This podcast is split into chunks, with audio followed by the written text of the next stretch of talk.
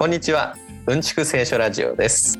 この番組は北海道で牧師をしている山中智樹牧師と私金子美希が聖書を読み進めながら自由気ままに聖書うんちくを語っていく番組です。それではトムさんよろしくお願いします。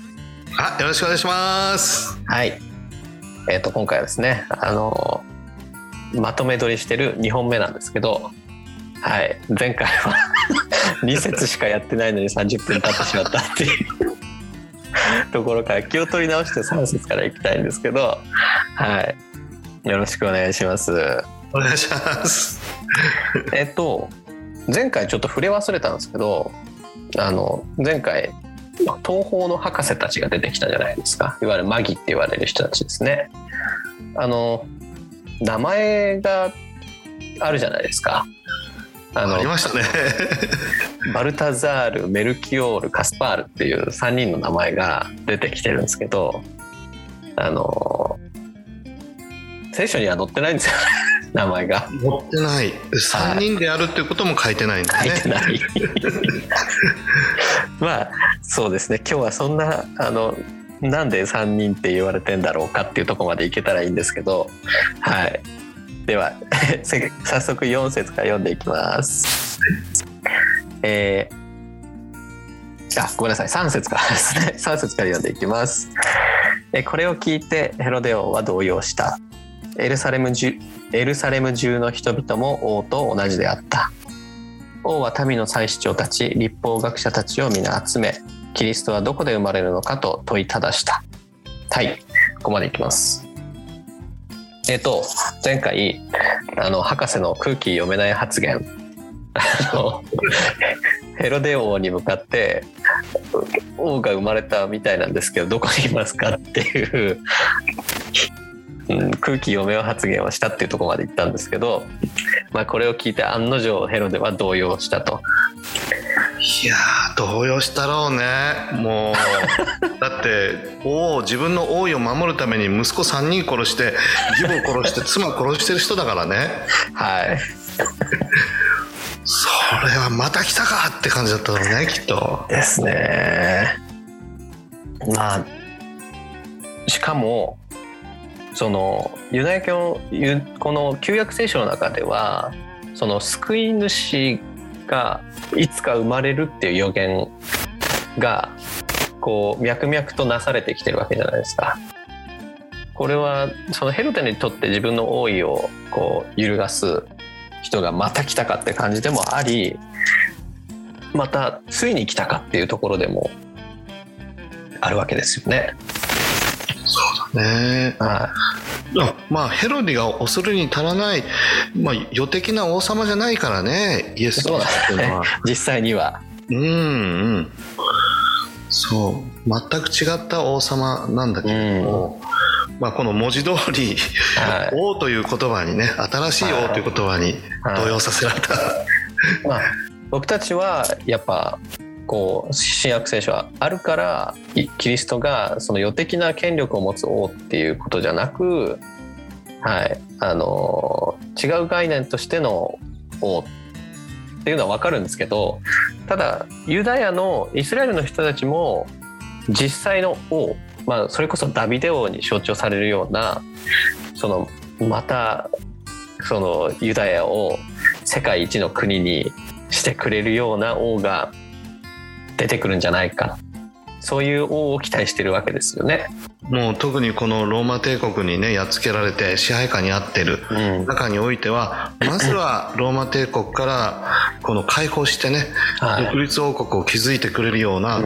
まあ、そういう救い主来てほしいっていう感じだったろうね。はい、あその話もちょっとしときたいですけど ヘロデ王っているからその一応イスラエル王国っていうのがあってそのなんとなくローマ帝国とかとこうある意味で対等な位置にあるっていうわけじゃなくてあのいわゆるローマの属州いうんと今風に言えば今今ないけどその植民地なんですよねローマの。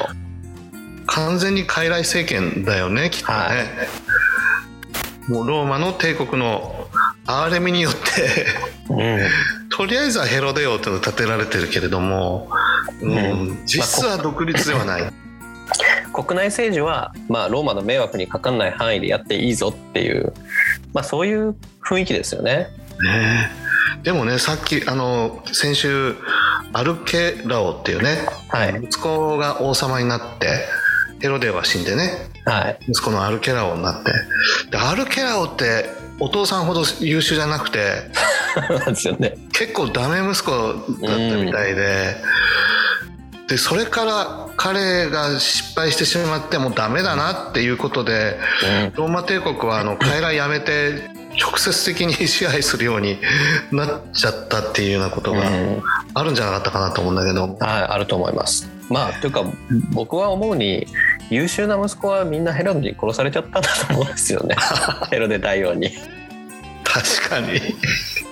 だからその能力的にはこうねダメなこいつは俺の権力の障害にはならないって思えるような息子だけが残ってたんじゃないですかね。いやーそれは無理だよね。馬の目を抜くようなそういう大変な時代の中にね知恵がなかったら力がなかったらやっぱりやややられちゃうもんね。ね。はい。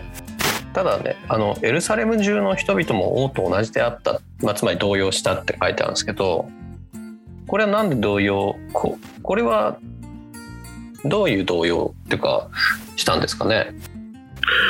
僕はこのヘロデオがすごい人だっていうのは、まあ、みんな知れ渡ってるわけで。はでやっぱり王様が動揺したらやっぱり人々も動揺するっていうか何して出すかわからないみたいな、そういう側面も多分にあったんじゃないいそのかなと。怖さはありますよねこの王だから。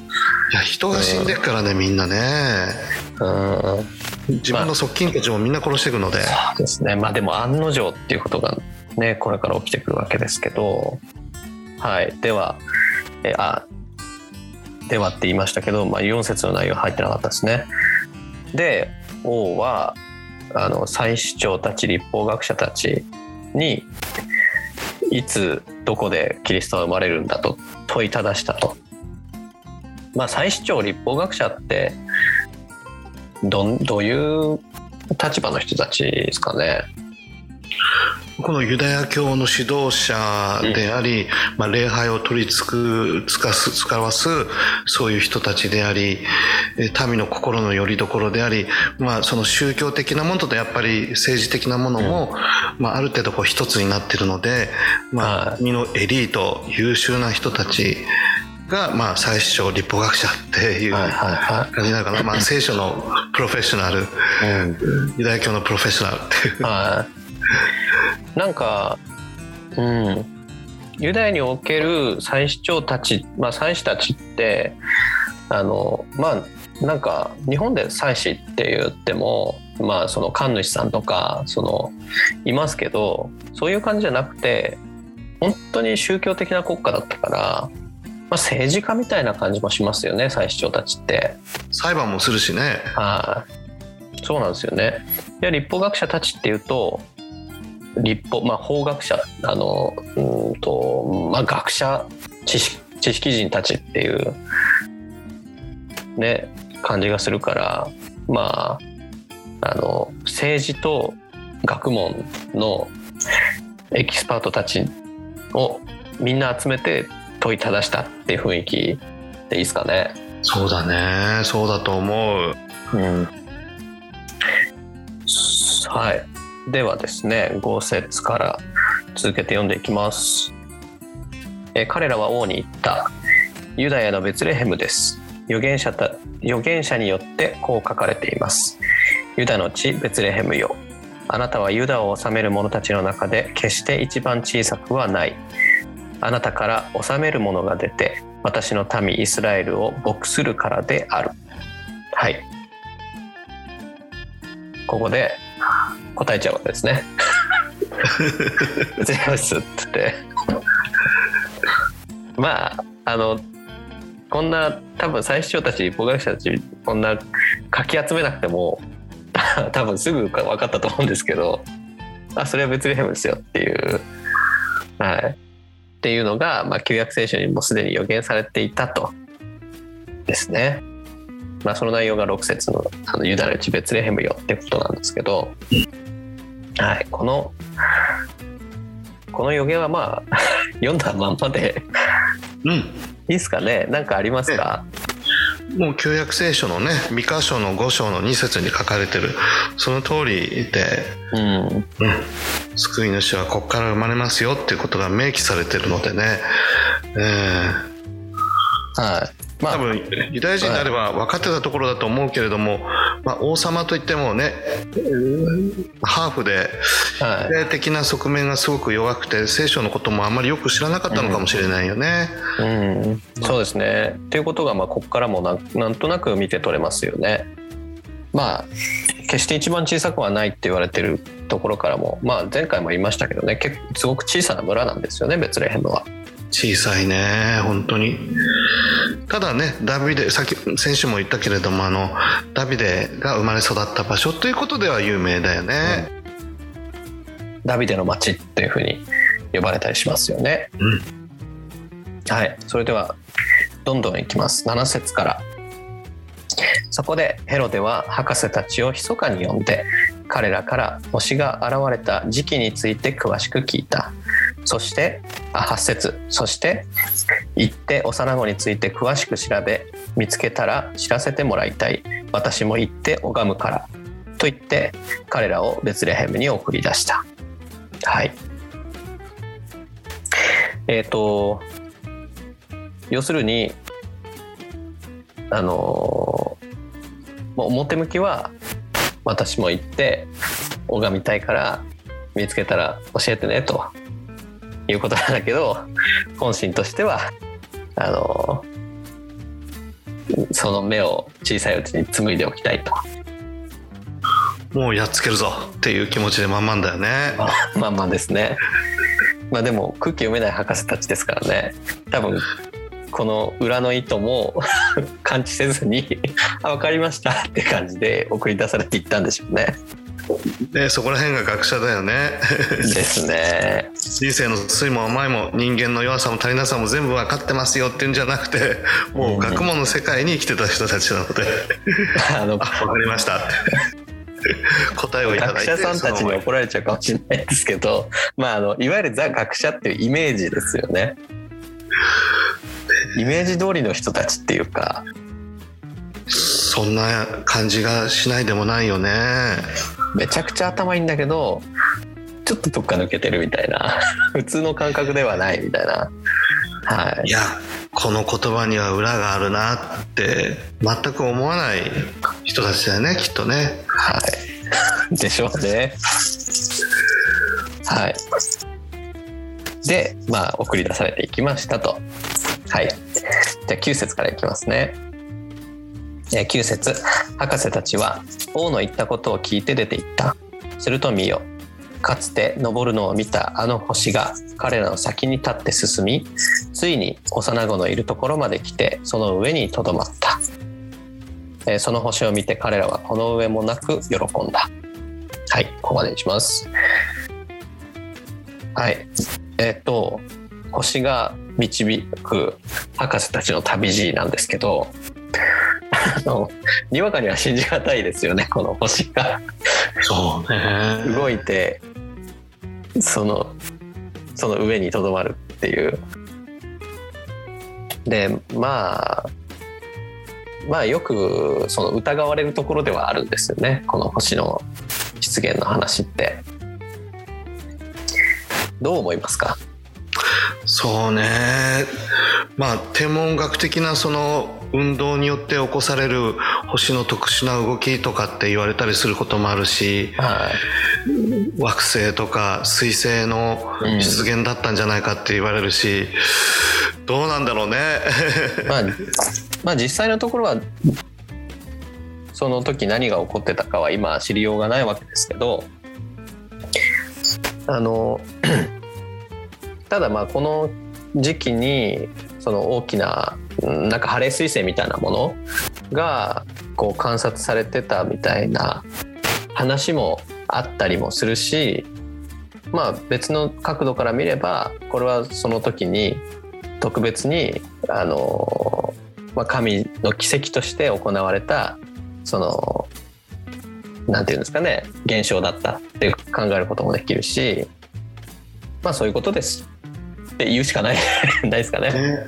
でも本当にロマンのある話と思わない？その星を見て生きていく、星を研究して、この世のものにとらわれないで宇宙を見ながら生きていくなんてのははい。すごいなと思って羨ましいなと思って美樹君はほら星の綺麗な美瑛に住んでるけどい。星をじっくり眺めたりすることってある？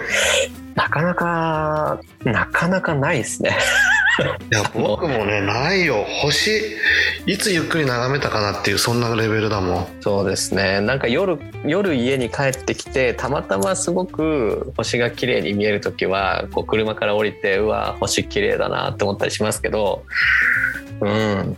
なかなか星を見て過ごすっていうわけにいかないのが現代じゃないですかね。ね星を見て人生の大切なこととか、まあはい目に見えない世界のこととか神様のことを思ったりするなんてのはあんまりないよねあ星綺麗だなっていうことでまた目線を下に移してそうですね。アクセクしちゃうってのあるよねですね。本当に。まあだからここからあのもしメッセージがあるとしたらみんな星を見ましょうってですね。でこの上もなく喜ぶっていうそうそうそうこの単純な心の動きちょっと羨ましいですよね。本当だね追求してた、ね、星ああいたあったあったはいですね。はい。では11節からまたいきます。えそれから家に入り母マリアと共にいる幼子を見ひれ伏して礼拝した。そして宝の箱を開けて黄金入香没薬を贈り物として捧げた。はい。えー今のが11節ですね。ここでえっ、と幼子イエスに会って贈り物を捧げて礼拝すると言うんですけどここがあれですね博士が3人だったとあのでうん。いう話になっているあの部分で贈り物が黄金没薬入香あの3種類だったから博士は3人だったんじゃないかっていう安易すぎる。おそらくそうだろうね。プレゼントがまあ3つだから3人しとこうかっていう感じだったんだろうね、きっとね。でしょうね。うんうん。そして名前までつけちゃうっていう。つけちゃってね面白いですね。なんかロマンのある名前だもんね。カスパールとか。はうん。いどっから来てるんですかね？どっから来てんだろうね。やっぱ昔の教会のなんかこう偉大な人の名前とかから取ってたりするんですかね？ねえなんとなく中東っぽい名前もするしそこら辺も考慮に入れられてるのかな？なるほど。よくわかんないですけどねクリスマスのカードなんかにあのラクダに載ってる3人の絵がこう描かれたりするのあるじゃない、はい。はい。はい。あ本当にラクダなのかなと思ったりね 桜 あのこの人たちがペルシャ系の人たちだったらあの 馬に乗ってくると思うんですよね、うん。ペルシャっつったら馬だもんね。はい、でしかも例のそのペルシャの王の道っていうのがあるんであのわざわざ砂漠を通ってはこないと思うんですよ。あの確かに直線的に来れば砂漠を通らざるを得ないと思うんですけどねあの美瑛から旭川に行くのだってまっすぐは行けないわけであの王の道を馬で行ったんじゃない。いややっぱり仕事もあるしね。大事な仕事もあるから、やっぱ早く行って早く帰ってこなきゃいけないってことを考えるとラクダだとね相当時間かかるしうん。あ。旅のうん。でも。旅の主要の動物としては馬だよねペルシャだと。と思いますけどね。でも今ふと思ったのはこの人たち星を追いかけて きたんだったら星を追いかける都合上まっすぐ行かなきゃいけなかったからラクダでこうキャラバンを組んできたみたいな解釈はひねり出せなくもないなるほどと今ちょっと思いましたね。なるほどいや現代だったらねもうあ砂漠楽だっていう感じだけど、はい、楽だじゃなかったんじゃないかなっていう感じがするんだけどね。と思いますけどね。まあ人々のイマジネーション面白いね。ですね。しかも、まあ、仮に博士が3人だったとしてもその旅の一団は3人ではなかったと思いますけどね。いや使いのものもいっぱいいたと思うんだよいっぱね。いいっぱいいたと思いますけどね何十人って少なくともいたと思いますけどね。食料とか飲み物とかもねやっぱ持って旅しないといけないからうね。んはいそんな風に思いますけどあのまあこのマギとかっていうと、まあ、ゆ日本で有名なのは「エヴァンゲリオン」ですね。あそうかエヴァンゲリオン出てくるって言ってたもんね。エヴァに出てくるマギの元ネタはこのこの人たちですと。なるほどいや僕にしてみたらねその有名なアニメーションにこの聖書の登場人物が使われてるってだけでもなんか嬉しくなるような 感じがする、ですね。もっと身近になっていってほしいですね。ねえ本当にあの黄金も入港没薬ってあれですけど黄金はわかるんですけど入港って何ですかね？まあそうね。これはまあは肌の 管理に使ったりする、うん。まあ、王様がねあの手下どもにこうよく手当てしてもらってはい。肌に塗ったりするってことがあるけれどもだから王様に対する黄金そして王様に対する入香っていう感じがするんだよね。なんかスキンケアオイルみたいなもんですか？そうねはは肌からいい匂いがするようにってなかなかお風呂は入れなかった部分があるのでああはい。入香を塗ってあの綺麗な香りをして清潔感を保つってことが、うん。まあ、高貴な人にはねもう必需品であったってことがあると思うんだけどはあなるほど。なんかスキンケア香水みたいな。香水みたいなうん。もつ薬は何ですか？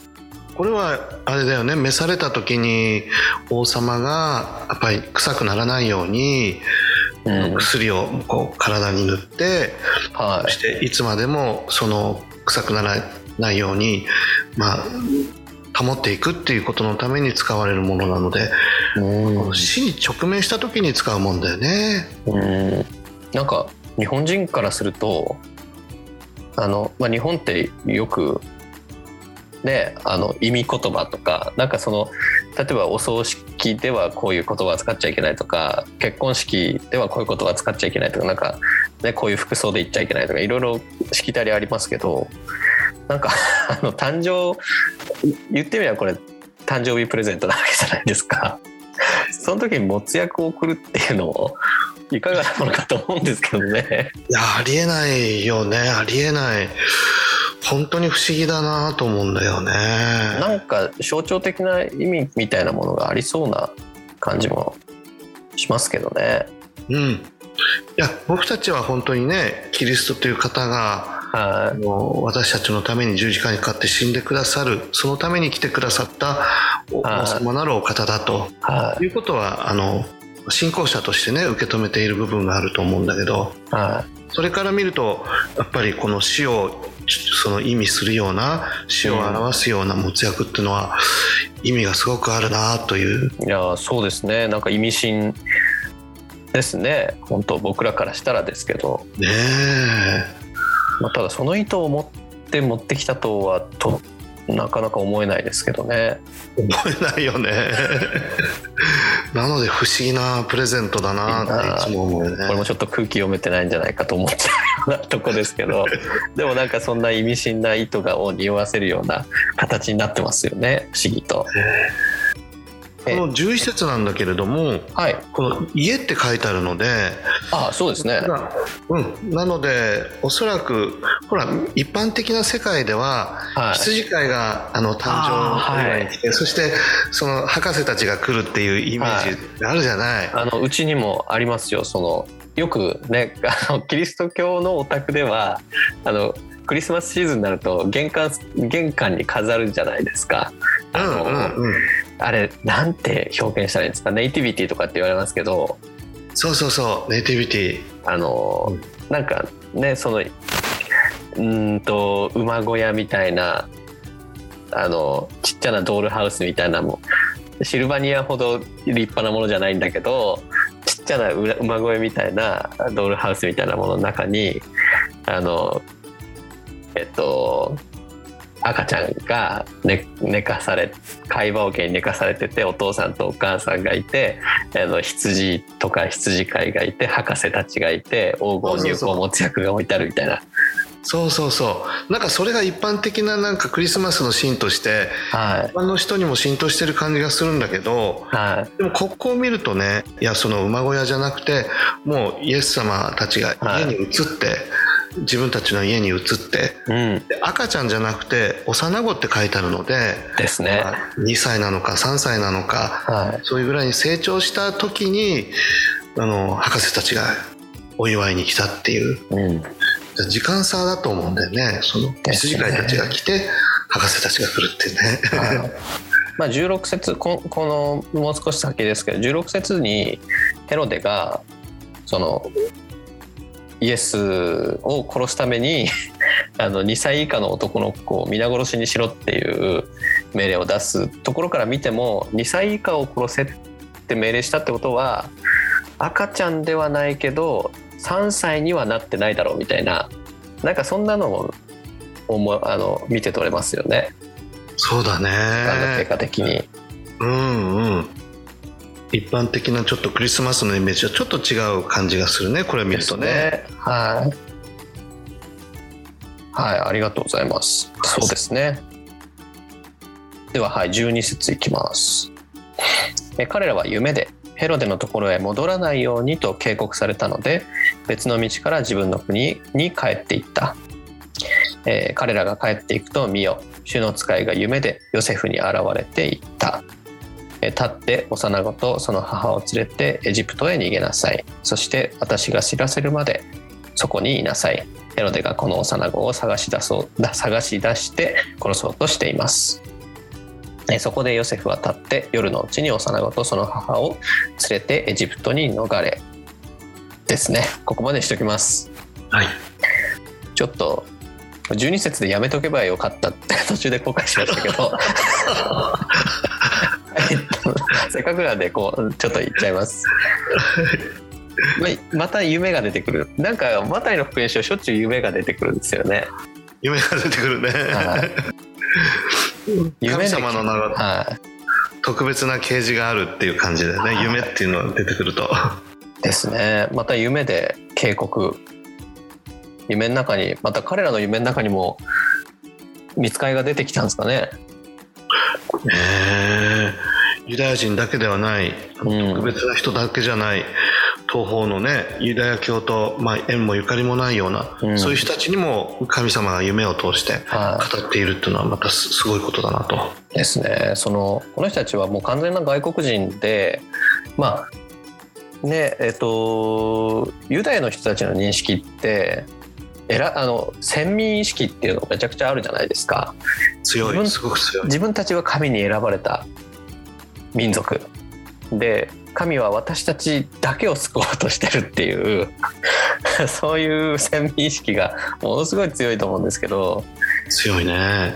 なんだけどここで用い神に用いられているのが外国人の異教徒のあの学者だったりっていうところもありでしかもその先生術その星占いっていうかあのその結構旧約聖書ではこうあんまりいいものとして扱われてないそうだね。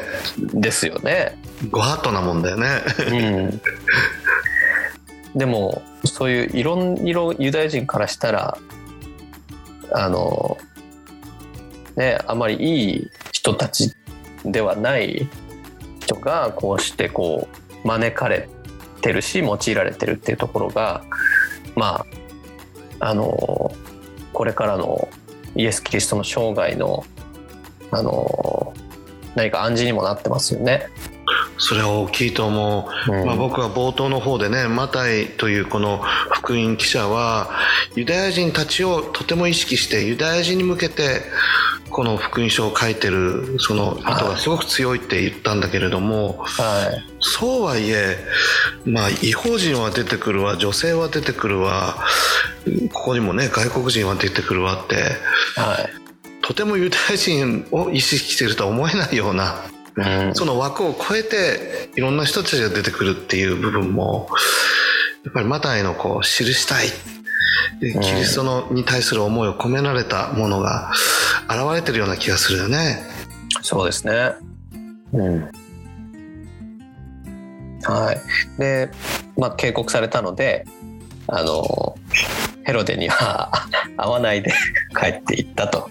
あの、やっぱ、警告されなかったら、のこのこ帰っていったんだろう、あの、ヘロデに会いに行ったんだろうなっていうのが、ここからも見て取れますけど。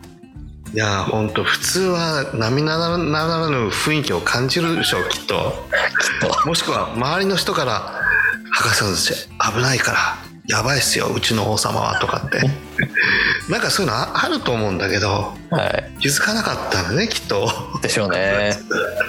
わざわざ夢で警告するぐらいですからね。うーんいや本当に美樹君の言う通り警告されないと分かんなかったんだねそれだけ人が良かったっていうか。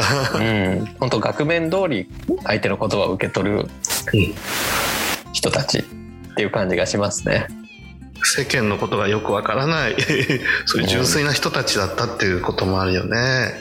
へーはい。で今度はヨセフ一家、まあ、ヨセフマリアイエスっていう家族3人に今度はこう逃げなさいっていうまた警告がされていくと。エジプトへ逃げたんですね。うん、なんか続けて読んじゃいましたけど。うん、うん。うーんなんかありますか？そうね。このエジプトっていうことも少しこう大きな意味をなす場所かなと思うんだけどそれははいまあモーセが活躍したのがエジプトでモーセがイスラエルの民たちをこう導き出して約束の地に招いていったうん。そのまあ中心的な場所になるわけだよね。はい。でマタイはその旧約聖書と新約の恵みをこう重ねてえ特にイエス様とモーセということをうん。重ね合わせるかのようにして照らし合わせてイエス・キリストのことを語っている節がすごく強いのではいまあだからそこでエジプトが出てきてっていうことになると、まあ、イエス様もモーセと同じようにエジプトからまた出発しますよみたいな。うん。いや実はですねトムさん。あえてモーセこれまでモーセの話は一切してこなかったんですよね。あそうか。そうか。なんですよ。でもここでエジプトの話をするとなればモーセの話をせざるを得ない。あそうか。時間の都合上これまでモーセの話は省いてきたんですけど。なるほど。なるほど。はい。あの出エジプト記、うん。イクソダスっていうあの旧約聖書の本に出てくるモーセっていうイスラエルの指導者がいるんですよね。はい。簡単に モーセの説明をしましょうか。ねでも皆さんが知ってるモーセっていうのはあれかなやっぱり。映画のあ映画っつってももう古もいうからね。だいぶ古いですかね。実回ですよね。そうだよね。もう若い人たちはほとんど知らないかな10階のまあチャールズ・エストンうん。知らないと思いますね。僕はもちろんそれこそあの僕は30年ぐらい教会通ってるんで生まれてから今うん29歳なんでさすがに10回見たことありますけど多分あの僕の妻は見たことないと思いますしうん。そん僕みたいな特殊な人間でもなければ多分30代ぐらいまでの人は見てないと思いますね。なんでここはあえてモーセ一般にはモーセって知られてないということで手で いきましょう。そうかなるほどまあ名前ぐらいは聞いたことあるって人も多いとは思うんですけどね。うんうんうんそうだモーゼスとか、ね、結構世間でもいっぱいいるもんね、そういう海海外の人の中で、はい。うん、名前あるもんね。はい、まあ旧約聖書の人物中の人物の中でも指折りの人気人物ですよね。人気投票したら多分必ず上位に上がってくる。そうだね。まあ稀有な人生をこう導かれた人の一人だよね、はい。うんまあでもあの一章で系図を長々と紹介したわけですけどその中では出てこなかったんですけど。えっ、とまずいつ いつってとこからいきますか？いつ出てきた人か。そうね。あのエジプトの奴隷にイスラエルの民たちがなっていたそこまでこう遡ってしまうんだけれどもはい。その、まあ、民たちがエジプトの奴隷になってしまってで神様助けてくれということの中で、はい。まあ、神様がモーセという人物を選んではい。エジプトからイスラエルの民たちを脱出させて自由の民としてまた神様が用意した約束の民へ約束の地へ導くように用いた指導者がモーセという感じかな、まあもともとはねユダヤ人なんだけれども、はい。まあ、このエジプトの王様がその自分の国にいるユダヤ人の数がどんどんどんどん増えていくもんでうん。神様の祝福を受けて、えー勢力逆転するんじゃないかっていう、まあ、そういう恐怖感にとらわれてしまって。だからエジプトの王様もあれだよね。あの2歳以下の男の子をみんな殺すように。よねまだヘロデとちょっと似たような部分があって、で捨てられていくイスラエルの男の子男の子男の子はもうみんなね捨てなさいっていう、まあ、そういう感じの中でうん。モーセのお母さんはあのどうしても捨てられなくて殺せなくて、であの、まあ、ナイル川のほとりにバスケットの中にモーセを入れて隠しておいた、はい。そこにあのエジプトの王妃の娘が見つけてはい。で、まあ、自分が引き取って、まあ、王様の息子のような形でうん。育てられていくとエジユダヤ人なんだけどね。はい。これもまたシンデレラストーリーみたいな感じですよね。いや本当にアメリカンドリームみたいなね捨てられた息子がエジプトの王の息子として育てられていくっていう。はだからモーセっていうのもえヘブルでヘブル語ではモーシェーって言うんだけれども引き上げられるっていう意味があるのでい。はいナイル川にこうね置かれたものが引き上げられてあの命を得て、うん、あの新しい人生を歩むものにさせられたっていうようなことではいモーセという名前がついたのかなって感じがするけどね。まあ、かつその引っ張り引き上げられたっていう名前のモーセがイスラエルをエジプトから引き上げていくとそこにもかかってるよね。確かに。まあその生い立ちとかいろいろなところがそのイエス・キリストの生い立ちにすごくこうかぶるところがあるんですよね。あるね。うん、そんなところも象徴してますよねこのエジプトに行くっていう。まあ、そそもそもエジプトにどうしてイスラエル人が奴隷になっていたかっていうのもそのアブラハムが神様にこう導かれて約束の地今のあのエルサレムっていうかイスラエルのあたりに行ったんだけどそこで飢饉があって一時的にエジプトに逃れていくっていう話があってででもそこでエジプトで長く住んでたら気づいたら奴隷になってたんですよね。それも恐ろしい話だけどね。そうですね。まあそこではねあのここで出てくるヨセフっていうイエスのお父さんとは別のヨセフっうん。ていう優いい秀なんなだ。いいやつなんだよね。ないい人であのがいてユダヤ人っていうかあの、ね、あのヤコブの息子なんだけどエスあのエジプトの高官そのファラオの次のあの権力を持つ人物になってでお父さ大んたち統領に対する首相みたいな感じだよねそうそうそうでお父さんたちヤコブたち家族のあのをエジプトに招いて助けるっていうストーリーがあるんだけど何世代か経つうちにヨセフのことも忘れられていってユダヤ人は気づいたら奴隷になってると。いやー本当に。まあでも人間って奴隷になりやすい存在だよね。気がついたら何かの奴隷になってるとかって。確かに、いろいろあるけれど、そうはい。なんとなくそんなことも連想させるようなあのの奇跡だよね。はい。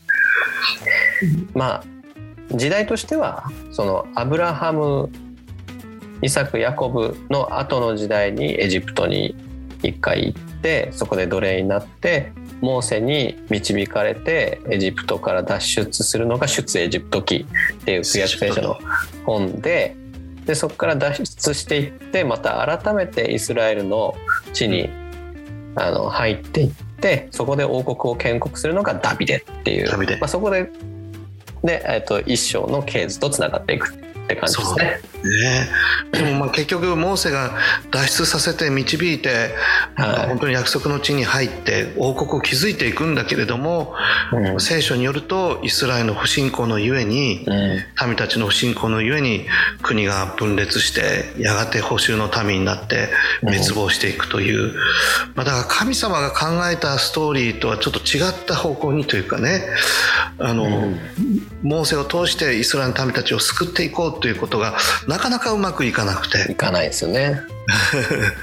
だからある意味でイエス様がエジプトに行ってモーセをろ連想、ろまあ、連想させるはい。そういう部分から考えるとモーセができなかったことをこのイエス・キリストというお方はなすんですよっていうような、うんまあ、踏み直しというかね、ですね。うん、そういう部分もあるんじゃないかなと思うんだよね。はい。はい。まあそんな流れの中であのヨセフ一家はエジプトに逃れて行ったと。あじゃあ続いてなんで15節までいっちゃいますね。えーヘロデが死ぬまでそこにいた。これは主が預言者を通して私はエジプトから私の子を呼び出したと語られたことが成就するためであったと。はい。これまでが15節。まあ本当は最初にここまで読んでた方がキリが良かったんですけど、はい。まあヘロデがすぐあの亡くなるんですよね。まあ、病気だと言われてますけど、はい。ただね、あのこれも余談ですけど、死ぬ5日前ぐらいまで誰かを処刑、た息子だったかな。確か処刑してんですよね、ヘロデは。そんな言ってたね。あったね。ひどい話ですけど、あと5日待ってれば死なずに済んだ人もいたという。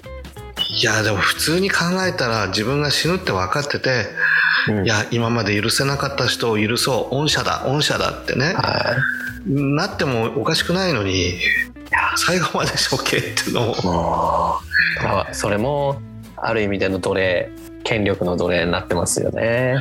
完全にそうだね。おかしくなっちゃってるよね、なんか15節で何かありますか？いや本当にヘロデの哀れなし。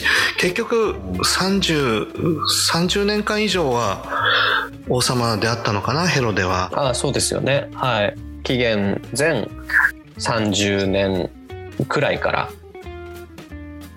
ちょうど紀元うんにたおそらく23年ぐらいまでっていううんうん。感じですよね。三十数年間ねはい。収めたんだね。まあでも一代でやっぱりこの崩れていくって感じだよね。ヘルデはまあまあやったけれどもうん。息子たちの代になって、うん。ローマ帝国の直轄地になっていくんだねきっとね。そうですね。うん、でまあちょっと歴史の話をすれば、まあ、大体紀元うんと70年ぐらいに、まあ、イスラエルっていう国はなくなっちゃうんですよね。であの、まあ、ローマの直轄になっちゃって主権はもう完全になくなると。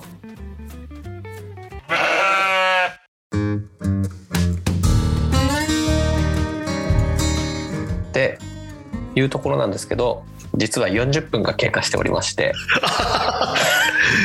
15分ぐらいにしか感じないけれど。はい、なかなか前に進めないんですけど、まあ、前回が、ね、30分で2節しかできなかったことを考えれば、えー、と今日は 十十数節進んだんで。素晴らしい。成長したね。頑張った。頑張ったかなと。